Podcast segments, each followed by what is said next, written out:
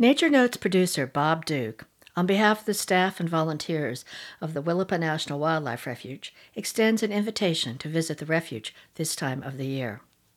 Winter has settled over the forests, salt marshes, freshwater wetlands, and tidal mudflats of the refuge. Wintering birds include tundra swan, trumpeter swan, golden crowned sparrow, dunlin, and common golden eye, to name a few. There are many birds easy to observe in winter who are year round residents, including, but hardly limited to pied billed grebe, dark eyed junco, killdeer, song sparrow, and many raptors. When the winter wind at the Leadbetter Ocean Beach is too chilly, the seating area on the east side of Leadbetter, close to the parking lot, offers relief and a beautiful view of the great blue herons who hunt on the bay.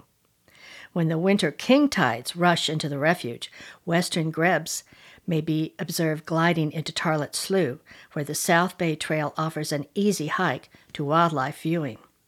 Beware, you may be watched by a family of river otters. The South Bay Trail begins at the end of 95th Street off of Sandridge Road in Long Beach. Winter is a great time to visit the Willapa National Wildlife Refuge. And did you know the refuge is open all seven days of the week from dawn to dusk? There is no entrance fee, and parking is free at most sites.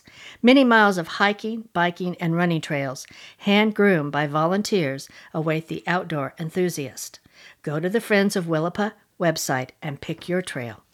Please remember, for the safety of all wildlife, dogs are not allowed on the refuge.